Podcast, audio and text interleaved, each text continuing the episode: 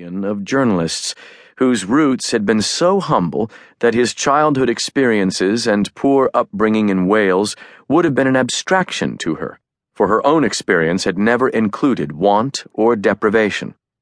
That she, the artistic and lively pearl of London society, had become involved and happily betrothed to Stanley after a well known period of difficulties between them was one of the great mysteries of Victorian courtships like just about everyone else in England, she had been caught up in the national frenzy over Africa, having followed with rapt interest the careers of Livingstone, Baker, Cameron, Speke, and Burton, among others, whose exploits were reported in all the newspapers and commemorated in books.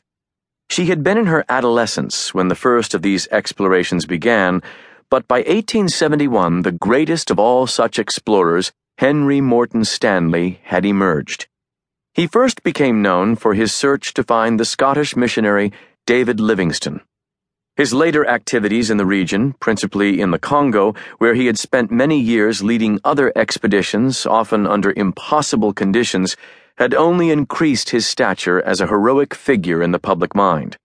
Stanley had been so successful in opening the equatorial center of the continent that he had become one of the most famous men in England. Before Stanley, there was no Africa, Tennant would later write. Despite Stanley's mercurial personality and the burden of his many maladies, such as chronic gastritis and numerous bouts of malaria, the Africa in me, he called it, their marriage had flourished, and they became one of the most famous couples in England. Tennant's haughty circle of friends intersected with Stanley's colleagues and acquaintances, professional relationships for the most part.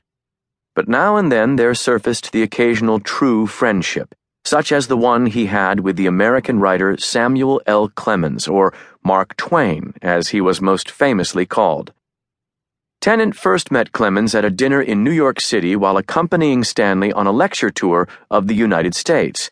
It was an introduction that culminated in the month of January 1891 with an invitation to visit Clemens at his Hartford home on Farmington Avenue, where Dorothy and her mother Gertrude spent a most diverting few days with him and his family. At the time, Stanley was away, lecturing in Trenton and other cities in New Jersey. Thereafter, over the next decade and a half, she and Stanley saw them on various occasions principally in London, where the Clemenses lived in the mid 1890s, then later, at the turn of the century, when they had taken up residence in England once again. In those years, paying socials calls to the Tennant mansion on Richmond Terrace, Clemens passed many hours in their company, giving impromptu recitations for their friends at dinners, shooting billiards, and occasionally withdrawing into her studio, a canvas and prop cluttered room known as the Bird Cage, to sit as a portrait subject for Dorothy, who in her day was greatly admired as an artist. It had been her wish to present a portrait of Clemens to the National Portrait Gallery, as she had done in 1893 with a commendable rendering of her explorer husband, whom she had captured in all his splendor. Dolly had made dozens of studies of Stanley during their early courtship, and dozens more in the years after their marriage.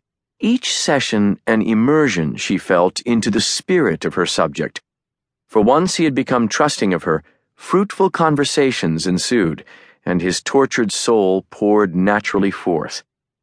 The same kind of exchanges took place with Clemens, from whom Dolly had learned details about his private life, his joyfulness and pride in his family, the pain of certain devastating events that made his later years difficult. She had spent perhaps twenty hours sketching him. He had been an occasionally distracted subject, fidgeting with a cigar, getting up at any moment to stretch his stiff limbs, often staring out the window to look at the Irish perennials in her garden, and sometimes losing patience with the whole idea of sitting still.